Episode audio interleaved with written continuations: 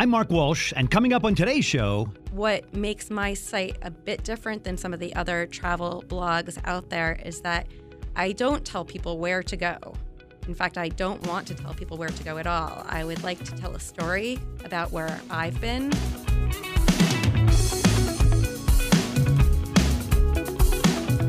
Welcome to What's Working in Washington on Federal News Network and streaming as a podcast.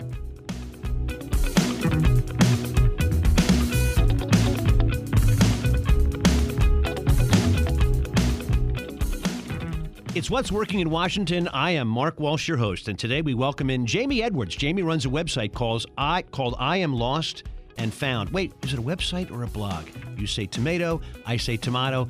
She calls it both, and so do I. But the address is I am lost and found dot com. It's about travel. It's about culture. It's about aspirational hotels and resorts that you want to know about. We talk about Iceland. Who goes there? Where do you stay in Iceland? And you know what? One of my favorites, we talk about jet lag. And how do you cure jet lag? Everybody's had it, and she's got some ways to fix it. So here's our conversation. Jamie, welcome to the show. Thank you. Nice to meet you, Mark. Nice to meet you. So the name. Uh, we'll get into sort of when, how, and why, but what what's the source of the name? A lot of the travel I do is adventure and geared slightly towards luxury, and I wanted to find a website, that name, that really sort of defined how I was feeling about travel.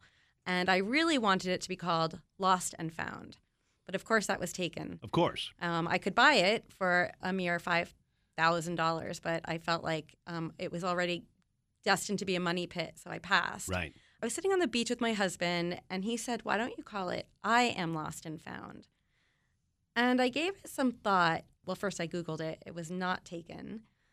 And it really is better than Lost and Found. Yep. Because it's a statement, and it really feels personal. So I think that that uh, ended up being a far better choice. I've been using it for the past, I guess, since two thousand eighteen. Excellent. So we're four years in. And the focus, as you mentioned, is, is travel, but it seems like it's sort of broader than travel. Was the original idea literally to chronicle where you've been, what you like, what resort was the best, what airline you found, you know, they lost your luggage or stuff like that, more detailed? Or was it always broader than just your personal experience as a traveler? It was actually always about my personal experience as a traveler, because it started out as a creative outlet for me, having uh, done quite a bit of travel in the past twenty years. We had lived in Tokyo for four years, and I had found that people were starting to ask me a lot of questions. When you went to Buenos Aires, what was your favorite restaurant? Or what hotel would you recommend in Iceland? And a girlfriend of mine— So exotic. Wow. I know. That does not sound— Like, not like De- uh, Detroit or something. It's Iceland. No, you're right. Well, of course, it's like we're on a podcast. I wanted to make it sound sexy. There you go. Uh, a girlfriend of mine from Tokyo— said, people are constantly asking you for advice. Why don't you put it all together in one place, a website? Because I do like to write, I like to take photos, and I like to design. So I created it really as a passion project for myself to answer questions like that. And since then, it's really grown. And I think that what makes my site a bit different than some of the other travel blogs out there is that I don't tell people where to go. In fact, I don't want to tell people where to go at all. I would like to tell a story about where I've been. And then if someone finds that they like that story or it's uh, something that inspires them to travel, they have all the information to book it themselves. Got it. Uh, and that really stems from me not wanting to ever be responsible for someone's good time. I had I had a good time at that hotel in Iceland. You may not, yeah. But it's your choice. I'm not going to tell you what to do. Your mileage may vary. Well, that gets me to a question about the economic model. There's so many different ways people can operate a blog and get a couple of bucks for it, or maybe not. And it sounds like since you're not recommending a place, you would never be uh, polluted or at least swayed by a property saying, if you say nice things about me, I'll pay you back. So you, you're not in that business at all. No, not at all. Yeah. I would really love to be invited to a property to write about it, but with the caveat, of course, that uh, I'm going to write honestly. Yeah. I'm not one of those people who's out for blood, though. if the service is a little off here and there, which things have been in the past, yeah. I might allude to it saying they may have had a few bad days or post-pandemic pains, but I'm not out to really diminish any sites. I want to talk about the good. Well, how do you get visitors? I mean, what, what are some tactics you've deployed other than fantastic shows like this? Uh, of course. To get, yes. uh, to get eyeballs. Well, it's been a very long, slow road, and luckily I'm incredibly patient. Uh, I've always known this is going to be a long, slow game, but over the past uh, four years, I've definitely gained a lot of momentum. I post uh, a lot on Instagram. I get a lot of followers through there, and I write a lot, and I've built up my, an email subscription list, and I'm just kind of slowly moving along. I don't do any advertising on my site. I would say that uh, I'm going to remain patient yeah. and hope for maybe getting some press trips in the future. But my passion is really the writing and the ph- uh, photography. What about TikTok? Are you involved at all in that? I would if I understood anything about TikTok. Thank you. I'm glad. I'm glad. I, I just heard a stat, which I'll I'll toss out for our listeners and for you, Jamie Edwards, our guest today here on What's Working in Washington. Um, uh, uh, men and women under twenty-three or twenty-two, a huge percentage, over fifty percent, consider TikTok their main source of news. News. That's so interesting. I mean, and I look. I, I sound like a dramatically old fogey when I say this, but I, I actually don't get how you can consider TikTok news unless, which I think is what, what my, my friends tell me, that there are a bunch of influencers or quote-unquote prominent personalities in TikTok who comment on what's happening around their world, and the viewer says, well, you know, I, uh, Susie or Danny or, or whatever, you know, this Sparkle person said that um, that global warming is a big deal. So they, they, they deal with big topics, but based upon the opinion of effectively unvarnished and, and unvalidated sources. So um, forgive my rant about TikTok, but I'm glad we share some of the some of the challenges there, and that you have not found it a good marketing path. Well, path. It's not that I haven't found it a good marketing um, venue. It's really more that I'd have to deep dive into figuring out how to make it work for me. Yeah, I am not opposed to it, and I really wish that my eighteen-year-old uh, daughter were not abroad right now so that I could have her help me out with it. Yeah. So maybe I'll wait for her to get home, because I do think that it is the next way for me to go. Um, yeah. I do use LinkedIn to promote. I use Facebook to promote a lot of my pieces. And I find that that is, again, um, just a few channels. But I think TikTok would be great. I just do need some help with it. It's a big deal. Um, and it's wish it was owned by a U S company, but it's not. But what the heck? We're in a global world. We're talking with Jamie Edwards. Jamie runs a blog called I Am Lost and Found. It focuses on travel, culture, and a lot of things that are important to her, and, and photography, as you mentioned, your fantastic shots on it. So we've joked about Iceland and exotic places, but in your travels, have you gone to more mundane cities? Like, what's the best? Do people say what's the best place in Cincinnati? Or you really try and focus on destinations with resorts or resort capacity?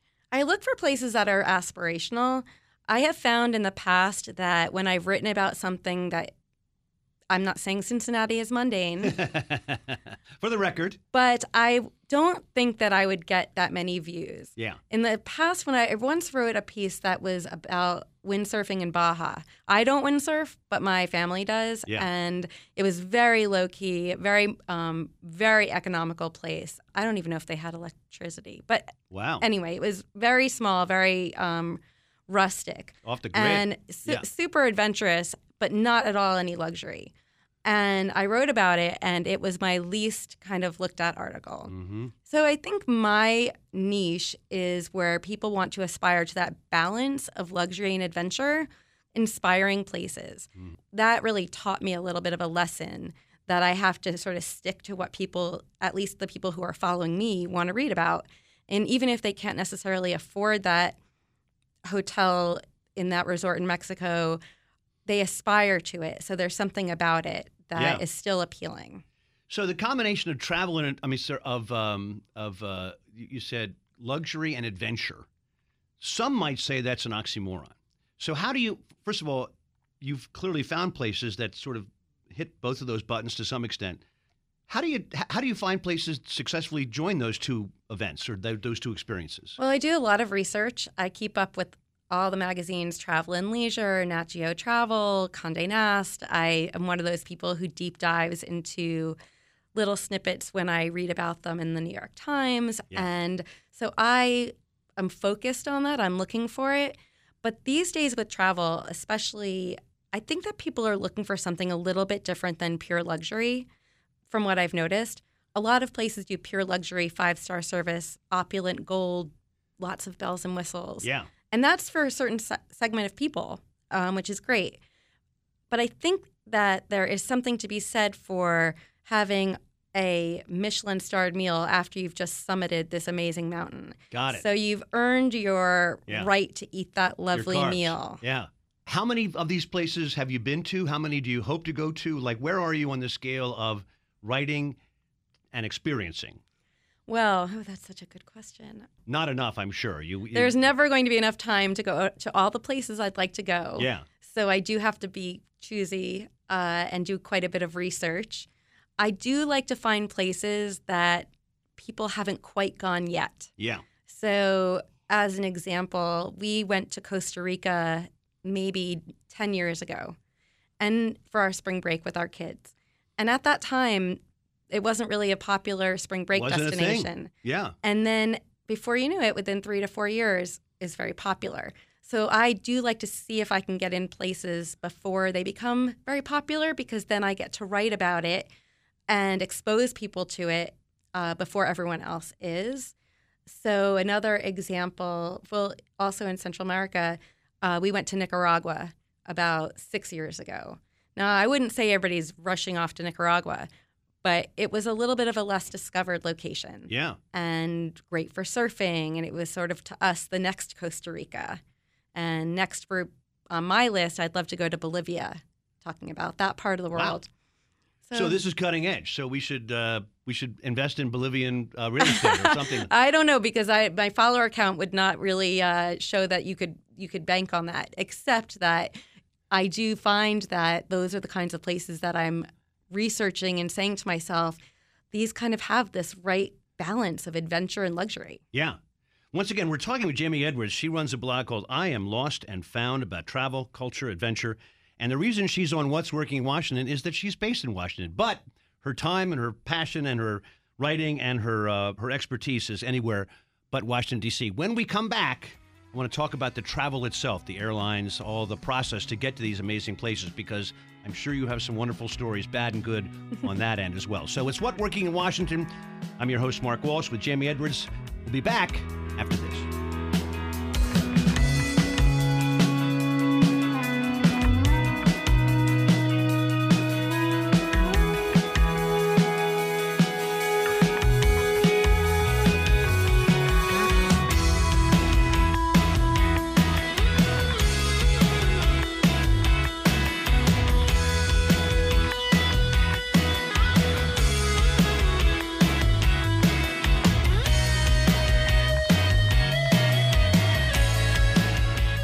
Every week on What's Working in Washington, we talk to power players about innovation in the federal government and how business in the region is keeping us competitive.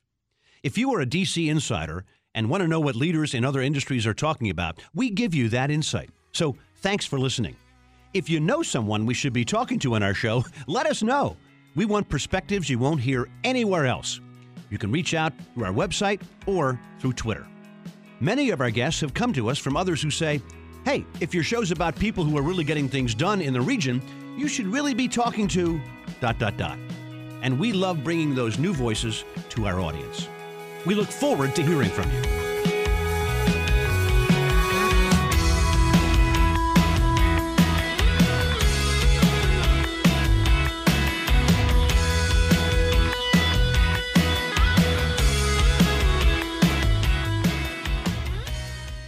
Happy to have Jamie Edwards with us here in the studio. Jamie is the author, starter, and operator of a blog called I Am Lost and Found, with a focus on travel, culture, and all sorts of elements of our world and our nation. So we've been talking a lot about the aspirational places that you've covered or would like to go to and have enjoyed. Some of them rustic, like your example in Baja, I guess it was, right? And then mm-hmm. some of them far more luxurious with satin sheets and all that.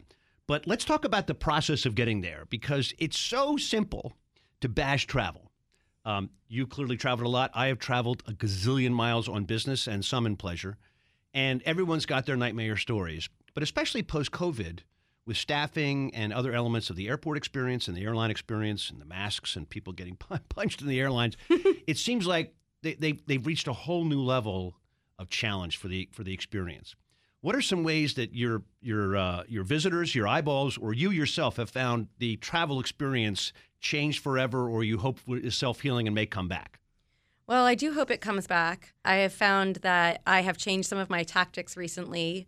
For instance, now uh, carry-on only. We went for two weeks. Only. We went to Corsica for two weeks this summer, and each of us only took a carry-on because it's just, they joke, the summer of lost luggage, yep. all this terrible.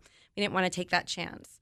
And it is kind of interesting how little you need to to have on a vacation, right? Especially a warm weather one. Yeah. That's definitely uh, something that's changed for us. Um, but giving a lot more layover time than we thought we'd need right. is another thing we do now. Yeah. We tend to fly um, where we have the most miles, which I think is some, a tactic most people employ. I like to stick to one airline as much as possible to gain status, because then it helps make the check-in process so much more seamless when you and can check what in. What airline is that? We use United. I was about to bet, guess that. Okay. We use United, and even though um, – sometimes even if we're not traveling business class, which most of the time we do not, we can still check in on the business class line because yeah. of status.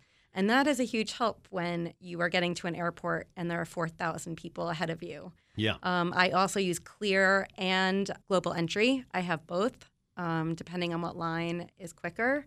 So those are some things we do just at the airport level. So let's talk about Clear. Um, I joined, and my lovely bride and I both joined about a year ago. Look, it's not free, right? So, but I got to tell you, I, I don't know about where you are. Every time I use it, I'm like, it's worth every penny. Yes. It's amazing. It is. It's only domestic, but that's right. fine. You don't need to even take your I D out of your wallet. Eyeball. Uh, I do the yes, eyeball scan. Eye- eyeball, and then they walk you to the front of the line, and you breeze through. And yeah. if you're Clear and T S A, that's even like, you know, that's the jackpot. Belts and suspenders, exactly. or no, and Global Entry, of course. That yes. you use that for the international yeah. f- travel. So United. Not to put you on the spot, but are there other airlines that you've had positive experiences on, or others that have been absolutely universally crappy? Spirit, I assume, is the number one crappy if you've flown Spirit. But that's... I don't, I don't have any. Uh, I wouldn't say any that are crappy. Definitely not. But I would say I've had good experiences on Qatar uh, when really? we had flown to Africa. Wow, um, that was an uh, from the food and from the service. I also, we used to travel to and from uh, Japan, and sometimes we would use, um, other than United, would use J A L. Yeah.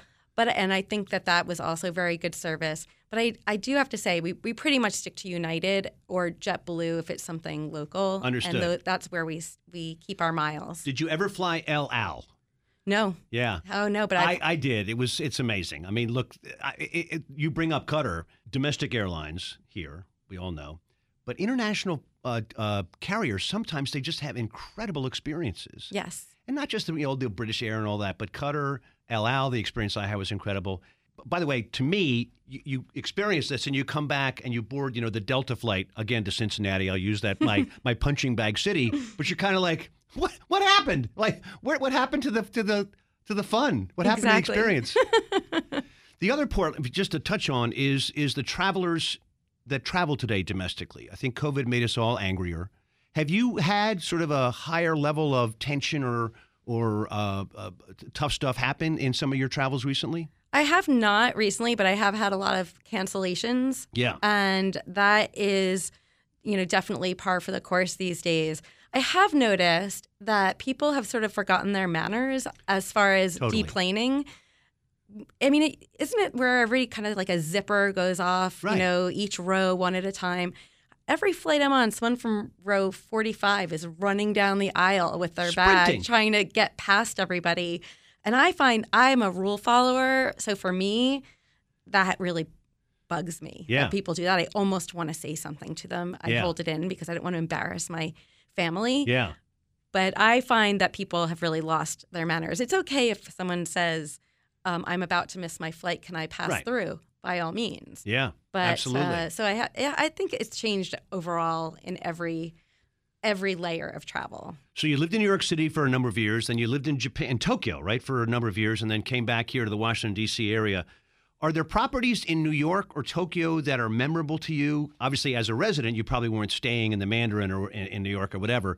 But now that you have the perspective of being a former resident, are there places there that you might recommend? Oh, yes.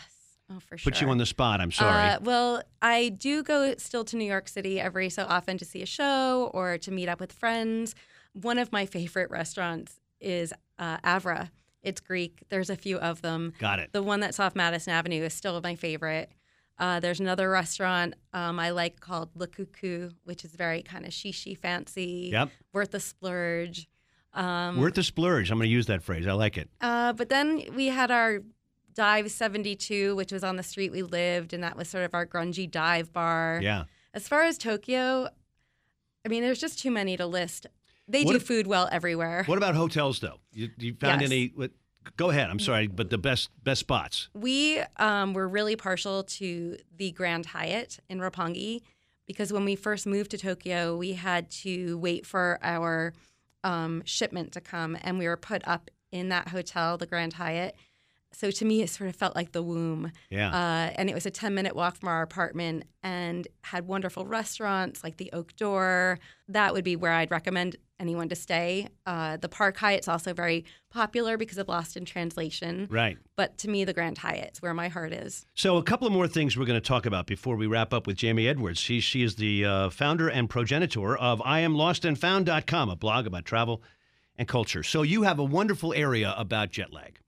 Uh, and how to cure it. You claim to have found the secret sauce. So give our listeners some thoughts on ways to avoid jet lag, not domestically from coast to coast, but the longer, longer haul stuff that you've enjoyed and, and experienced. Sure. And I will say that this is what works for me. And this is the tactics we employ in our family. Yeah. Um, somewhat draconian at times. None of what I'm saying is uh, rocket science, but the order and the way I do it is what works for us. Got it. Uh, I am, uh, especially we try tend to do our flights that are long haul, even to Europe, um, night flights. Okay. six p.m., eight p.m., ten p.m. Right. Arriving so that, at six a.m. or whatever. The exactly, next, yeah. So that you can sleep on the plane. Uh, I will say that now that my kids are sixteen or eighteen, they do not listen to anything I say anymore. But Shocking. When they were three and yeah. five, um, this is what we did. Um, I set the clock, all my watches, clocks to the destination we're going to the minute we get on the plane. Okay. And just pretend that that's what time it is. Yep. That is one thing that I, I, I'm pretty uh, dead set on. So I also tell them nobody to look at any clocks. Like, don't look at your flight map clock. Don't look at the time in origin versus the time in destination. I... keep my eyes closed. Yep. And then I try to have dinner before I board the plane so I can get on the plane, put my sleep mask on, my earplugs in, and Conk go to out. Sleep. That's another big thing for me. I really feel strongly about not watching T V. They say don't drink alcohol. I draw the line there. I'm going to have a glass of wine on Got the plane. It. Yeah. Uh, but I do go right to sleep as soon as I possibly can. Wake up, have breakfast, and pretend that that's what it is. Yeah. And so that, for me, is uh, how we do it. And then when we get to our destination, we tell our kids this is the time it is. And if it's nighttime, go to bed. Go to bed. I don't care what you feel like. Go to bed. You also uh, mentioned, I think very importantly, go to the loo before it, because sometimes you, you find out too late with long lines. All right, so let's, let's uh, wrap up with a couple of topics before we get to our final question for you as a guest, and that is amenities at spots you've been to that you... you want to keep. I noticed you had one place that was a scarf, I guess, and there was some sort of bespoke glassware. You must see some interesting stuff. Is this for purchase, or you found it somehow found its way into your suitcase, or both? Well, I will say some things make it into my suitcase, but I mentioned I'm a rule follower. Yes. So I'm not going to take anything I'm not allowed Understood. To. Understood. Uh, but I did do some research for this article, and people will steal just about, steal, take, borrow, just about anything in a yeah. hotel room, including artwork. Vases. Yeah. Uh, but I have found that um, when we stayed at this place called Amangiri in Utah, they had these beautiful um, throws, blankets uh, yeah. called Sfera. And I went home and bought them right away. Got it. Among other things at other hotels where I went to research them so I could later buy them. Yeah. Well, also um, some of the luxurious shampoos and conditioners. The shampoo at the Breakers was so luxurious. What I- was it? I, I don't even know the brand. I, sh I should. I still have the little bottle in my shower. I haven't actually used it all. It's so it's like a treat. I, I give myself a Breakers shampoo maybe once every two or three months to sort of remember. I went to a lovely wedding that we went to there. But but these high-end places sometimes have almost like bespoke types of, of stuff. I, anyway, we're I'm obviously I'm babbling about some of the high quality stuff, but I'm just I love travel and I love what your what your blog is all about. Listen, Jamie, so at each time at this time in the show, we ask our guests a kind of world domination, world changing question. So if you ran the world for a period of time, what's one thing you might start happening or make start make happen, or something you might stop uh, and deny ever occurring again? So I really am against texting while driving. Ah.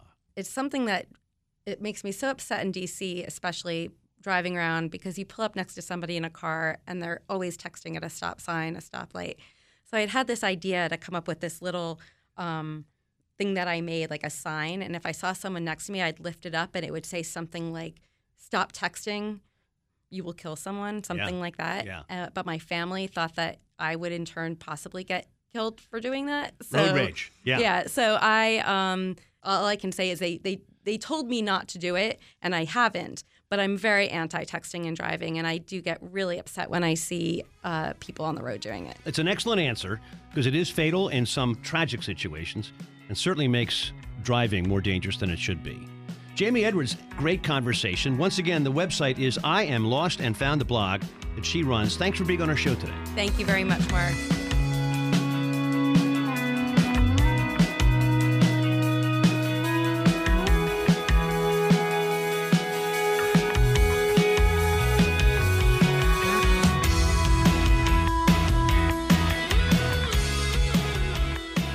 Every week on What's Working in Washington, we talk to power players about innovation in the federal government and how business in the region is keeping us competitive. If you know someone we should be talking to on our show, let us know. You can reach out through our website or through Twitter.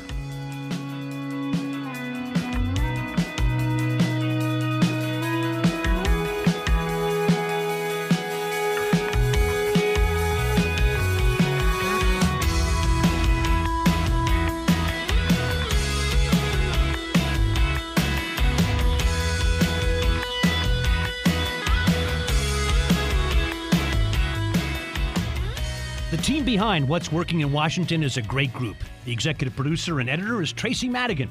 Online content, Anna DeGraff. And that theme music you enjoy, performed by the Sunbathers.